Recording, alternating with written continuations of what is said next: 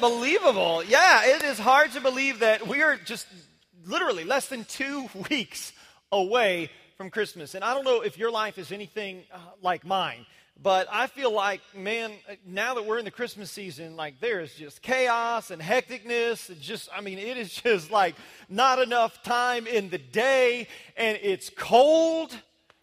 What in the world is up with the cold? Because I'm not complaining. I was watching on Twitter this morning, and some of my friends who pastor like in Minneapolis were like, 16 inches of snow.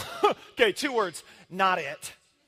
mm-mm, mm-mm. Glad I live here. I'll take this cold. So, anyway, I, I don't know if you're like me, but man, I, I, don't know if you have that feeling that, like, once we're in the Christmas season, that it's just like, man, oh man, there's not enough hours, uh, you know, in the day. And, and it's crazy. But, but, I'll be honest with you, in spite of all of the hecticness and chaos and craziness that is the Christmas season, I love Christmas. I love this time of year. I, I love the fact that it's, uh, that it, that, that the whole world, like, to use a musical term, crescendos into December the 25th. I love that, and some of us are already feeling this around our, our lives right now. Like there's this, there's this build, isn't there? Like the pace of our culture begins to speed up. The, the, the, the energy of our, of our city starts to build up. It's like our, our whole world crescendos to December the 24th. And then on December the 25th, it's as if like this holy sort of stillness, this holy hush, this pause hits our land. And for one day, there's peace on earth, goodwill toward men. I love that. And see, here's what I believe about the Christmas season I believe that the Christmas season is not just special for, for a culture. I, I, I believe that the Christmas season isn't just a special time because all of the big businesses in America deem it to be so. I think that Christmas is a special time because God deems it to be so. Mean, think about it. When other time on the calendar do we take like 30 days, and now actually a lot more than that, but an entire month, and put Jesus Christ as the focus? And of course, the pushback to that is now, Matt, come on, seriously, bro. It's, you know, it's commercialization of the holiday that's made it more than just one day and it made it so long and sales and Black Friday and all that. Okay, Matt, come on. And yes, that's true. But here's, here's what I want us to key in on today. What if it's not? What if it's not just commercialism that makes this time of year what it is? What if God wants to speak to us? What if God wants to do something special in us at Christmas time like he does at no other time of the year? What if you and I, as his people, as his followers, sons and daughters of God, came into the Christmas season with that kind of an expectation? An expectation that said, Jesus, this is a season where our whole society puts you at the forefront. And so, Jesus, as, as your child, I'm going to come into this season believing that you want to say some things, that you want to do some things that would be uncommon. Jesus, I'm coming into the Christmas season this year believing that you're going to do the unexpected, do the supernatural. What if God wants to come near and visit us during this season of the year and do the miraculous? Personally, I believe he does. I believe that at Christmas time, God is near to our whole world, but especially to those of us who are Christians. So, the question for us that we're going to begin to discuss today and into the next couple of Sundays is how do we position our lives to hear? We're, we're beginning a series this morning called Do You Hear? And more accurately, the question is how do we hear in the midst of the chaos, in the midst of the confusion, in the midst of the, the, hecticness and the craziness of the season, how do you and I position ourselves to hear what God would want to say to us this Christmas? How do we do that? What does it look like? Is it possible? Is it possible to go through the holiday season and not want to kill each other? Is it possible to, to, to go through this Christmas season and not forget about the Jesus that it's supposed to be all about? What if? God wants to come near and do something special in us and say something supernatural and uncommon and unexpected and do the miraculous in our lives this Christmas. Do we hear? If you brought your Bible, I'd love for you to turn with me to the book of Luke, chapter 10. Starting in verse 38, Luke chapter 10, verse 38. If you don't have your Bible, that's fine. The verses will be on the screens around me. You'll be able to follow along. Because I want us to, to key in on a, a passage of Scripture today that honestly it doesn't have much to do with the biblical account of the Christmas story. In fact, where we're going to look today is actually some 30 odd years after the whole manger incident. So, uh, this is Jesus is a grown man. He's in the midst of his ministry. His disciples are with him. They're traveling from place to place, town to town, ministering, teaching a, a new way of thinking, a new belief system, a new way of life, uh, establishing their ministry. Jesus and his disciples are smack dab in the middle of all of that, where we pick up the story in Luke chapter 10, verse 38. Let's read it together. It says this As Jesus and his disciples were on their way, he came to a village where a woman named Martha opened her home to him. Now, pause right there. On the surface, this can seem inconsequential. That Jesus would stop at a woman named Martha, and we'll find out she has a sister named Mary, at their house while he's on the way.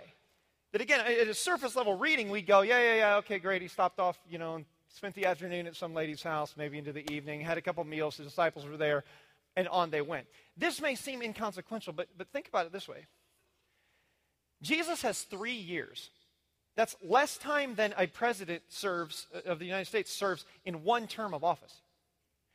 Jesus has just three years, roughly 1,200 days, to establish a ministry that will, will carry on, not just nationally, worldwide for the next 2,010 plus years.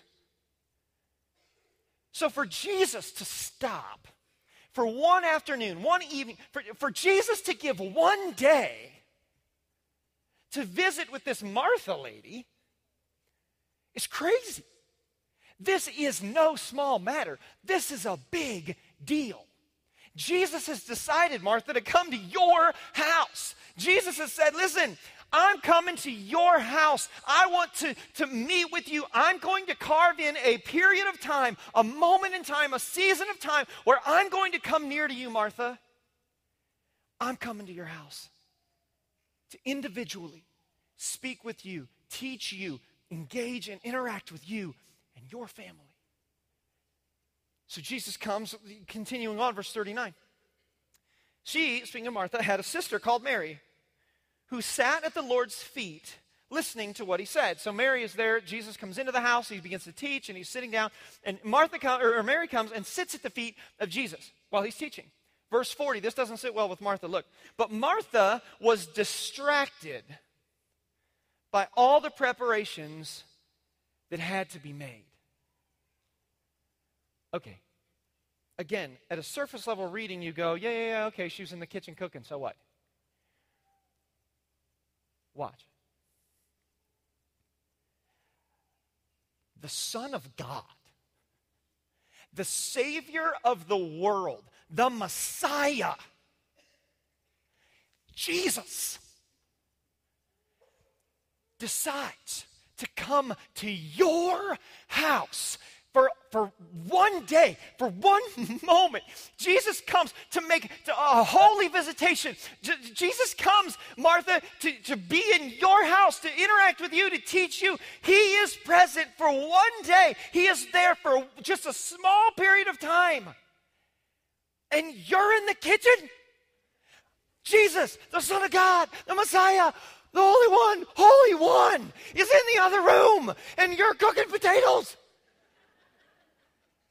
It says that she was distracted by all of the preparations. Now, it's easy for us some 2,000 odd years later to look on Martha and be like, shame, shame, I know your name, and so does the whole wide world because they wrote it down in the Bible. Okay, it's easy for us now to look on and think that.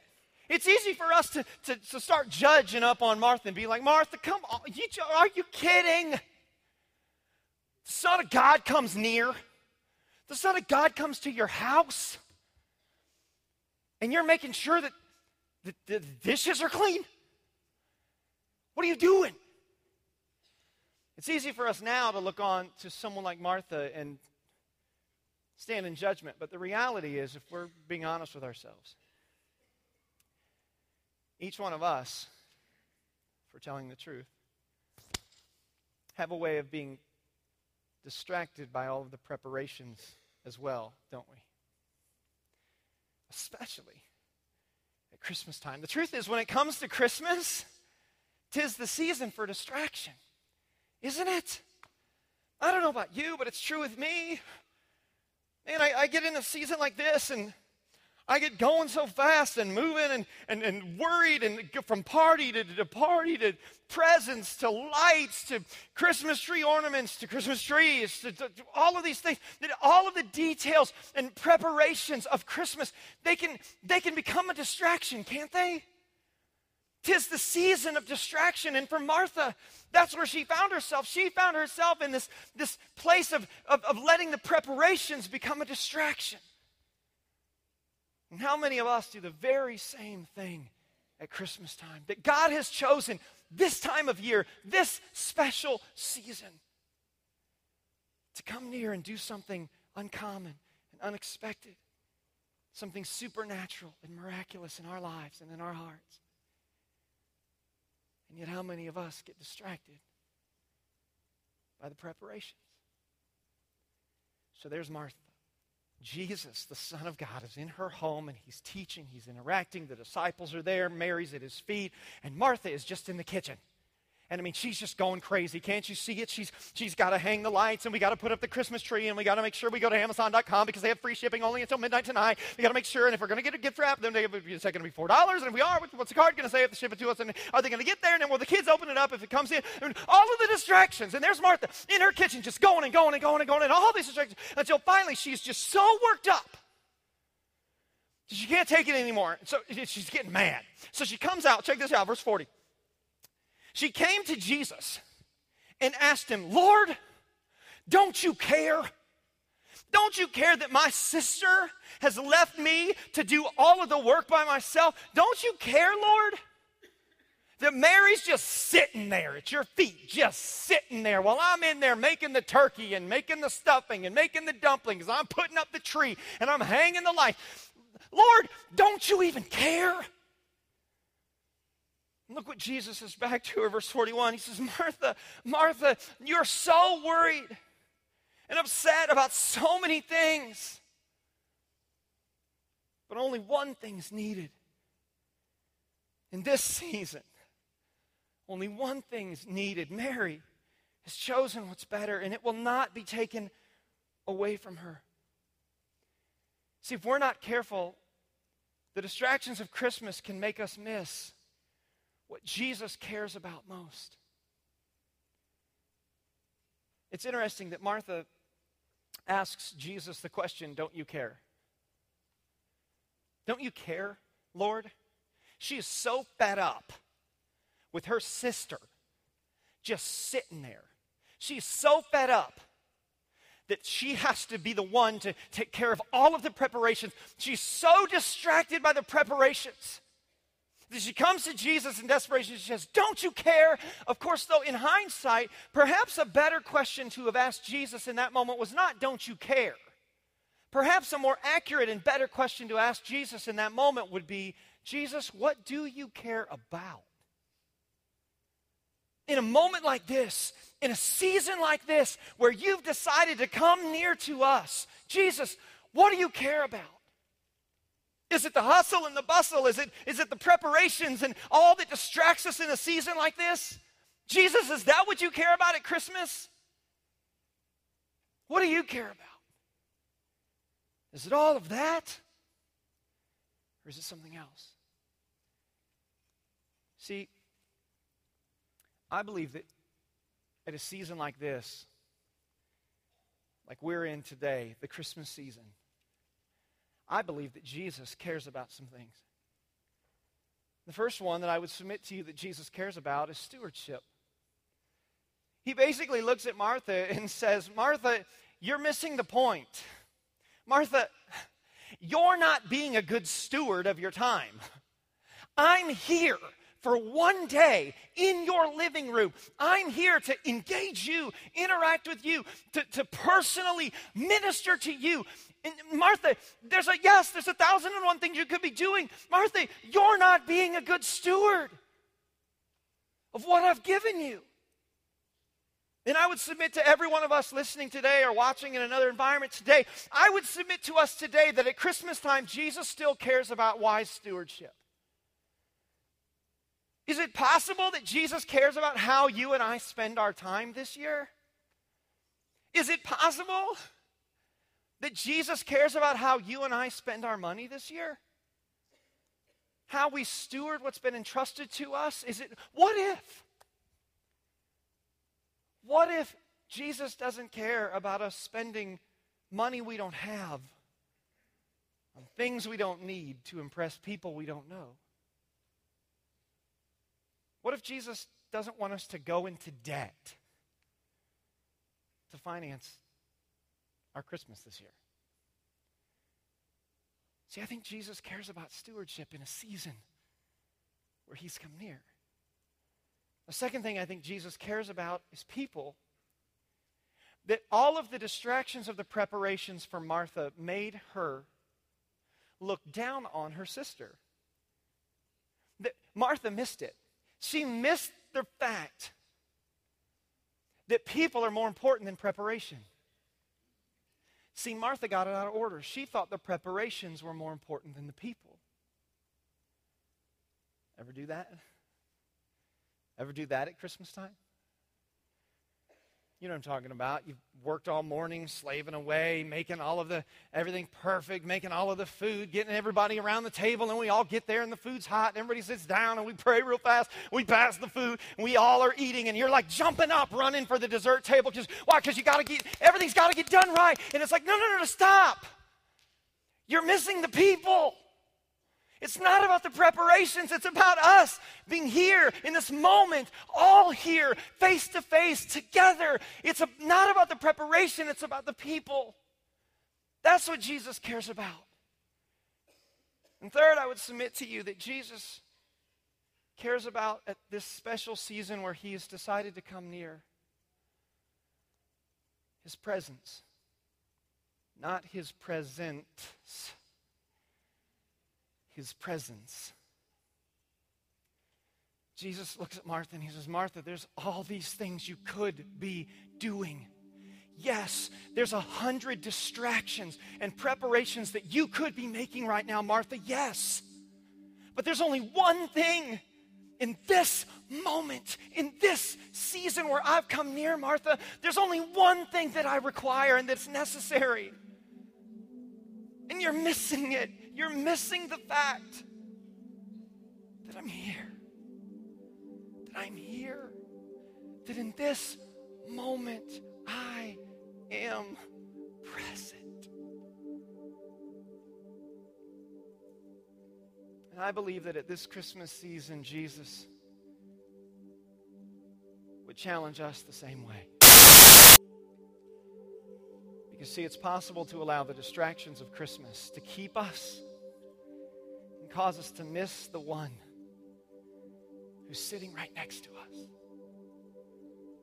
See, I believe that in a season like we're in today, the Christmas season, that God wants to come near, that God has something, something uncommon, something unexpected, something supernatural, something miraculous for each and every one of us this year. I believe that. And the truth is, if we'd be honest with ourselves, there's a whole bunch of us who we love Christmas, and that's great, but there are a whole bunch more of us who you're not fond of Christmas. You don't like the holidays. It's no coincidence that December is the number one suicide month of the entire year.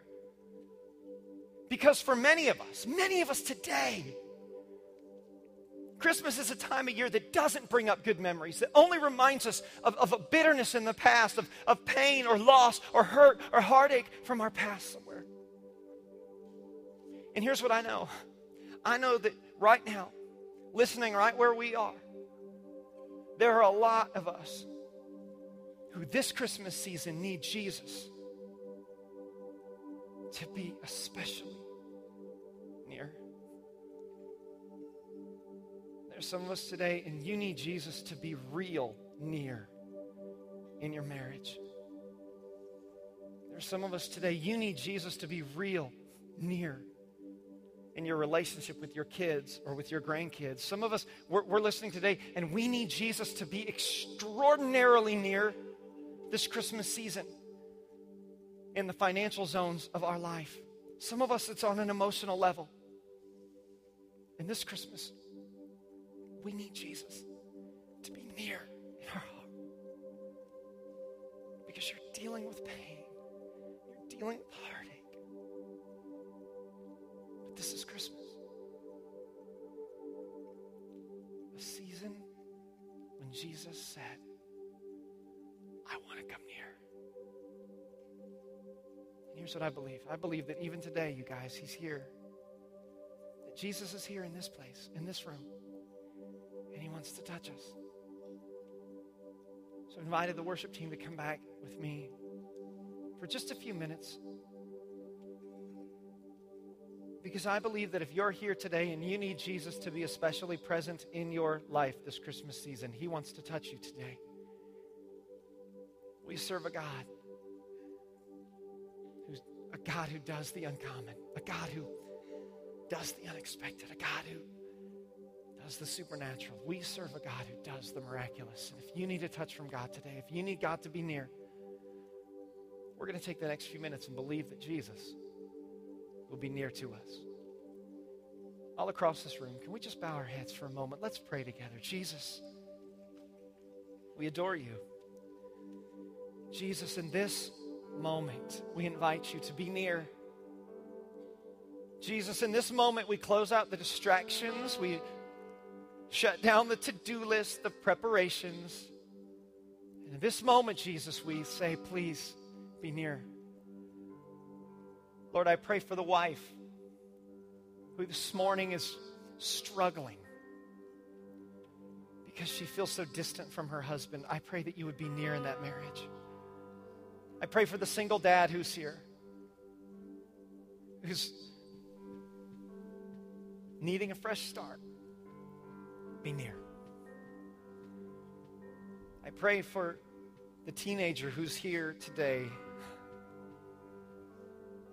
who this entire Christmas season has just been fighting off feelings of depression, Lord, because they feel like all of the pain from their past is just, just charging at them. Jesus, would you be near to that student today? Jesus, for the person who's here who, on an emotional level, is just dying inside, would you come down and be near? Would you do the miraculous in their heart today? Jesus, for the person who's here today who's, who's wrestling with a decision at this Christmas season, Lord, they need you to be near. And I, I pray that right now in this moment, you would give them clear vision. You would give them clear direction to know exactly what you have and the step you want them to take next. Be near.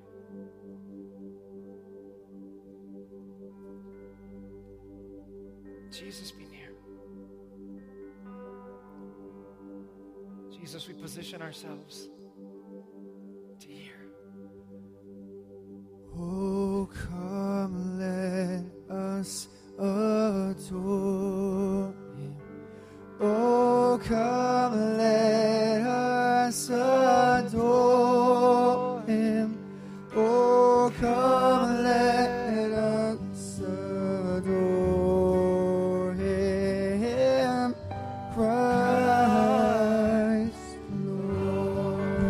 across this room, let's just sing it out right where we're seated. Oh, come. Let us adore him. Oh, come, let us adore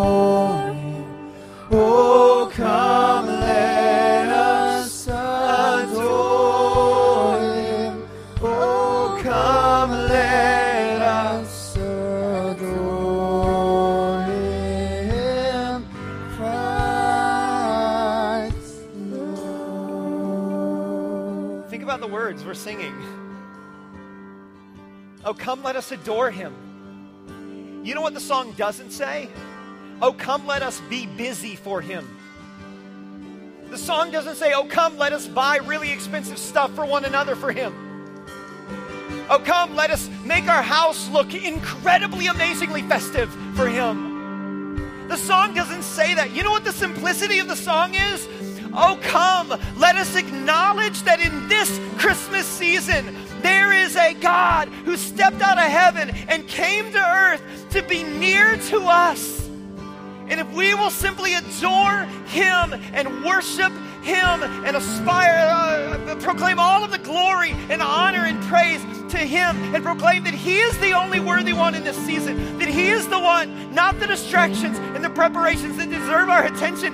If we will adore Him, He will come near to us. That's what this song says. Don't miss it just because it's a traditional carol that we've sung a million and one times. Oh, come. Let us close off the distractions. Let us push off the preparations for a moment and adore the King of Kings and the Lord of Lords who is here with us today. Let's sing it again.